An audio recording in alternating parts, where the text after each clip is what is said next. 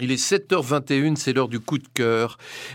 Qu'ont-ils tous à lancer des revues? Alors même qu'on nous chante les louanges de l'analphabétisme, du langage en SMS ou de la dématérialisation qui permet de faire le vide dans son salon, adieu livres, disques, DVD et j'en passe, voici que sort avec majesté l'intelligente revue Gruppen qui paraît sous la houlette inspirée de Laurent Jarfer.